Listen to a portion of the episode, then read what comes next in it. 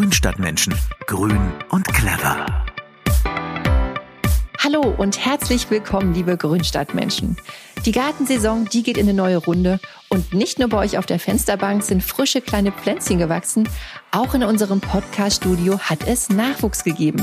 Ich freue mich, euch heute unser neues, kleines und feines Podcast-Pflänzchen mit dem Namen Grünstadtmenschen, Grün und Clever vorzustellen. In diesem Format wollen wir mit spannenden Themen rund um den faszinierenden Pflanzenkosmos unsere wunderbare grüne Welt einmal genauer unter die Lupe nehmen. Und damit ihr einen ersten Eindruck bekommt, was es in unserem grünen Wundergarten alles zu entdecken gibt, stelle ich euch heute in der ersten Grün und Clever Folge einmal die größten Rekordhalter in der Welt der Botanik vor. Und die haben es wirklich in sich.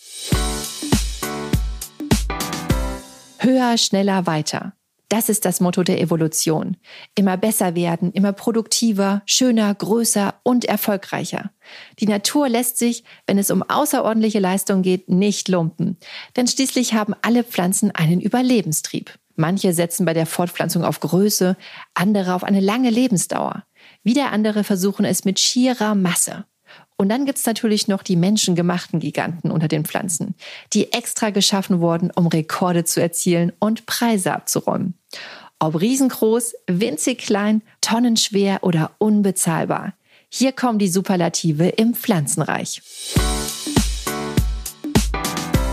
Habt ihr eine Idee, welche aktuell die teuerste Pflanze der Welt ist? Es ist die Königin der Blumen selbst. Eine Rose aus den Händen des berühmten englischen Rosenzüchters David Austin.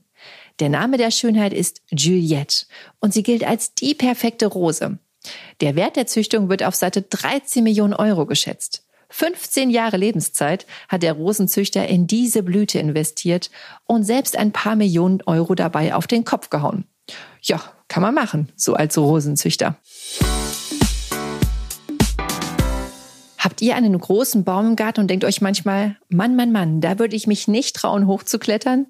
Bedenkt man, dass die meisten Gartenbäume so höchstens 15 bis 25 Meter hoch werden, kann eine bei unserem Rekordhalter schon mal schwindelig werden. Der höchste Baum der Welt wird Hyperion genannt. Das ist der Name eines Titanen aus der griechischen Mythologie. Und den trägt er auch mit Recht. Hyperion ist ein 800 Jahre alter Küstenmammutbaum und er misst stolze 116 Meter. Damit ist Hyperion höher als die Hamburger Elbphilharmonie oder die Freiheitsstatue in New York. Wahnsinn, oder? Wo der Baum übrigens genau steht, ist geheim. Denn so soll verhindert werden, dass Scharen von Besuchern sich an ihm verewigen. Und das ist auch gut so. Von der größten Blume der Welt dürfte der ein oder andere schon mal gehört haben. Es ist die Titanenwurz. Auch ihr Name spielt auf die altgriechischen Riesen an. Die Bedeutung ist ganz klar, sie ist gigantisch. Die Blüte der Titanenwurz erscheint nur etwa alle 3 Jahre und dann auch nur für 2 Tage und 2 Nächte. Der höchste Teil der Pflanze ist der riesige Kolben in der Mitte. Er erreicht oft eine Höhe von über 2 Metern und wiegt bis zu 20 Kilogramm. Der Blütenkelch bringt es auf gut 1,5 Meter Durchmesser. Die größte bisher vermessene Titanenwurz ist übrigens eine deutsche Züchtung. Sie wuchs in dem Botanischen Garten in Bonn und erreichte während ihrer kurzen Blütezeit eine Gesamthöhe von 3,25 Meter. Das ist so hoch, dass eine ausgewachsene Giraffe bequem an ihr riechen könnte, ohne sich tief zu bücken. Weil Titanwurzen für viele botanische Gärten echte Publikumsmagneten sind, werden die Pflanzen inzwischen vielerorts gezüchtet. Gute Chancen also, wenn ihr einmal so eine Riesenblüte live sehen wollt. Und wie sieht's mit der kleinsten Blütenpflanze der Welt aus? Das ist nämlich die Kügelchen-Zwergwasserlinse, Wolffia globosa. Ihre pünktchenkleinen, wurzellosen grünen Pflanzenkörper, die schwimmen auf der Oberfläche von stehenden Gewässern. In den Tropen und Subtropen, wo die Pflanze natürlich vorkommt, wird sie sogar gegessen, denn die Wasserlinse ist sehr proteinhaltig und nahrhaft. Doch wie kann so ein winziges Gewächs überhaupt überleben? Ganz einfach. Teichbesitzer wissen, eine Wasserlinse kommt selten allein. Wer klein ist, kann sich nur durch Masse behaupten. Und das hat die Wasserlinse perfektioniert, denn Zwergwasserlinsen, die verdoppeln ihre gesamte Biomasse innerhalb von nur 2 Tagen. So kann die Mini-Pflanze in kürzester Zeit ganze Seen überwachsen. Das beste Beispiel für klein, aber oho. Kurz gefragt und schnell gecheckt. Welcher ist der größte Pflanzensame der Welt? Der größte Same der Welt ist die sogenannte Seychellen-Nuss oder Coco de Mer. Dabei handelt es sich um den Samen der Seychellenpalme. Unfassbare 20 Kilogramm wiegt dieser riesige Same und hat einen Umfang von bis zu 1 Meter.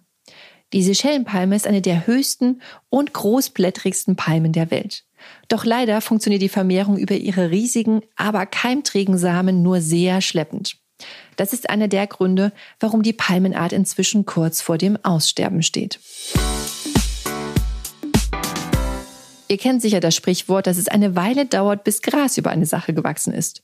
Nun, wäre das Gras ein Bambus, dann würde die schlechte Laune nicht allzu lange anhalten. Denn der Riesenbambus ist der größte Sprinter unter den Pflanzen. Je nach Art kann das asiatische Riesengras während der Wachstumsperiode bis zu 3 Zentimeter pro Stunde wachsen. Da hört man nicht nur das Gras wachsen, man sieht es sogar.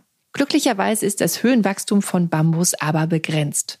Hat es eine genetisch festgelegte Maximalhöhe erreicht, dann stoppt es. Ein Riesenbambus kommt hier schon mal auf knappe 50 Meter. Breiter wird ein Bambushalm Zeit seines Lebens allerdings nicht. Er schiebt seine ganze Energie ausschließlich in die Länge. Und übrigens hält der Bambus noch einen weiteren Rekord. Er ist die Pflanze, die am seltensten blüht. Nur alle 80 bis 130 Jahre kommt es zum Phänomen der Bambusblüte. Die ist besonders bei Züchtern berüchtigt und gefürchtet. Denn der Bambus verausgabt sich bei der Blüte so sehr, dass die Pflanze danach komplett abstirbt. Dann heißt es Bye-bye Bambushecke. Die Blüte ist beim Bambus deshalb so selten, weil er sich normalerweise über Wurzelausläufer vermehrt. Durch die Blüte kann das Gras sich aber verjüngen und auch in weiter entfernten Gebieten Fuß fassen. Das genaue Gegenteil vom schnellwüchsigen und weit verbreiteten Bambus ist eine absolute Rarität. Lomatia tasmanica heißt das Silberbaumgewächs und ist, wie der Name schon sagt, in Tasmanien zu Hause. Von dieser optisch eher wenig beeindruckenden, strauchigen Pflanze gibt es weltweit nur ein einziges wild wachsendes Exemplar. Es bildet ein kilometerweites Rhizomgeflecht, aus dem sich die Pflanze immer wieder selbst erneuert. Und das seit atemberaubenden 43.000 Jahren. So alt sind nämlich fossile Funde, die rund um den Silberbaum ausgegraben wurden. Sie sind genetisch 100% identisch mit der heute noch stehenden Pflanze. Aber wie ist das möglich? Das Einzigartige an der Lomatia ist, dass sie in einem kalten Klima steht und in einem extremen Schneckentempo wächst. Nur 3 Millimeter dicken Wachstum schafft die Pflanze im Jahr. Für einen fingerdicken Zweig benötigt die Lomatia eine Wachstumszeit von 60 Jahren. Und ein 6 cm dicker Ast ist über 240 Jahre alt. Wahnsinn, oder? Rechnet man die Größe der Pflanze mit ihrem dicken Wachstum gegen, erhält man eine der ältesten Pflanzen auf dem Planeten. Wie sagt man doch so schön, gut Ding will eben Weile haben. Jetzt wird's kurios. Eine der merkwürdigsten Pflanzen der Welt ist mit absoluter Sicherheit die Welwitschia. Diese krakenartige Riesenpflanze wächst in der afrikanischen Wüste und sieht die meiste Zeit mehr vertrocknet als lebendig aus. Sir William Hooker, der die Pflanze 1860 zum ersten Mal beschrieb, nannte sie die wunderbarste Pflanze, die jemals in dieses Land gebracht wurde und eine der hässlichsten. Das Besondere an der Welwitschia: Sie wird bis zu 600, also manche Forscher sagen sogar bis zu 2000 Jahre alt und hat dabei nur ein einziges Blattpaar. Auf Afrikaans heißt die Welwitschia daher passenderweise so viel wie Zweiblatt kann nicht sterben. Die Welwitschia ist ein absoluter Überlebenskünstler und ein echtes Fossil unter den Pflanzen, denn es gibt die Art schon seit über 112 Millionen Jahren auf der Erde. Da seht ihr es, Schönheit ist nicht alles. Wo Lomatia und Welwitschia uns von Unsterblichkeit träumen lassen, holt uns eine andere Pflanze ganz schnell wieder auf den Boden der Tatsachen. Der Manchinellbaum oder Strandapfel.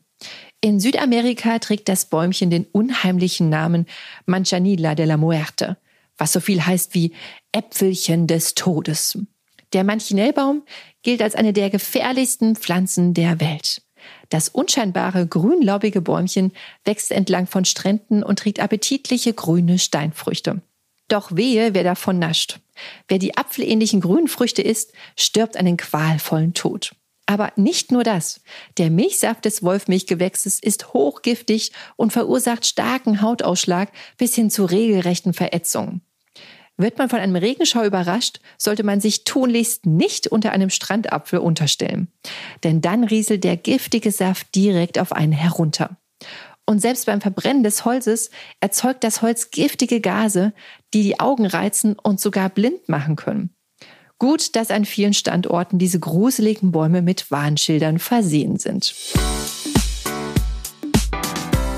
Wenn man mal so richtig Hunger hat, wäre vielleicht die größte Frucht der Welt ein willkommener Leckerbissen. Die Jackfruit hält mit einem Gewicht von bis zu 40 Kilogramm und einer Länge von 90 Zentimetern den Rekord der größten Baumfrucht überhaupt. Weil sie so schwer ist, wächst sie auch nicht an den Zweigen des Baums, sondern direkt am Stamm.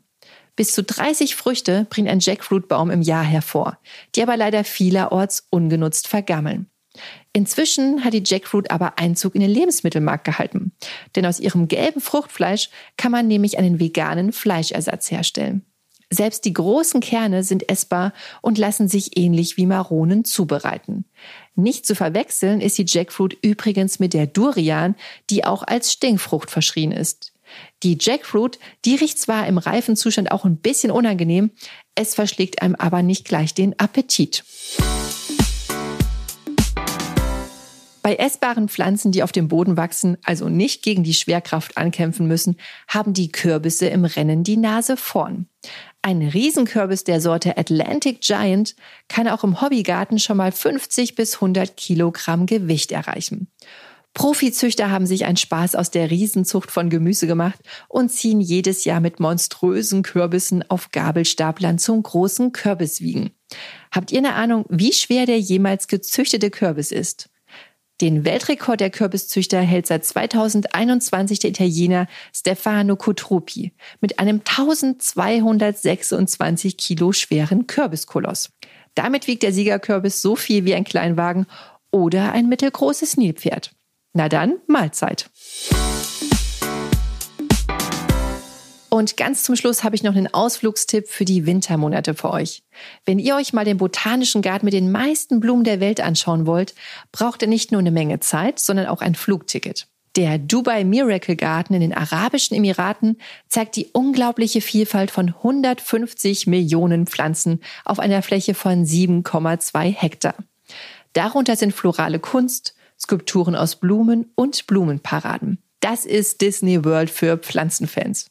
Geöffnet ist der Park von Oktober bis Mai, also perfekt gegen den winterlichen Gartenblues. Dschungelflair findet ihr hingegen im Botanischen Garten von Rio de Janeiro. Hier wachsen Palmen, Bromelien, Orchideen und Rosen auf gigantischen 140 Hektar Fläche mitten in der Stadt. Die größten botanischen Gärten in Deutschland, die können da zwar nicht mithalten, dafür kann man aber mit der Bahn hinfahren. Ihr findet sie in Dortmund, Berlin und Ulm. Und damit sind wir auch schon am Ende der heutigen Folge angekommen.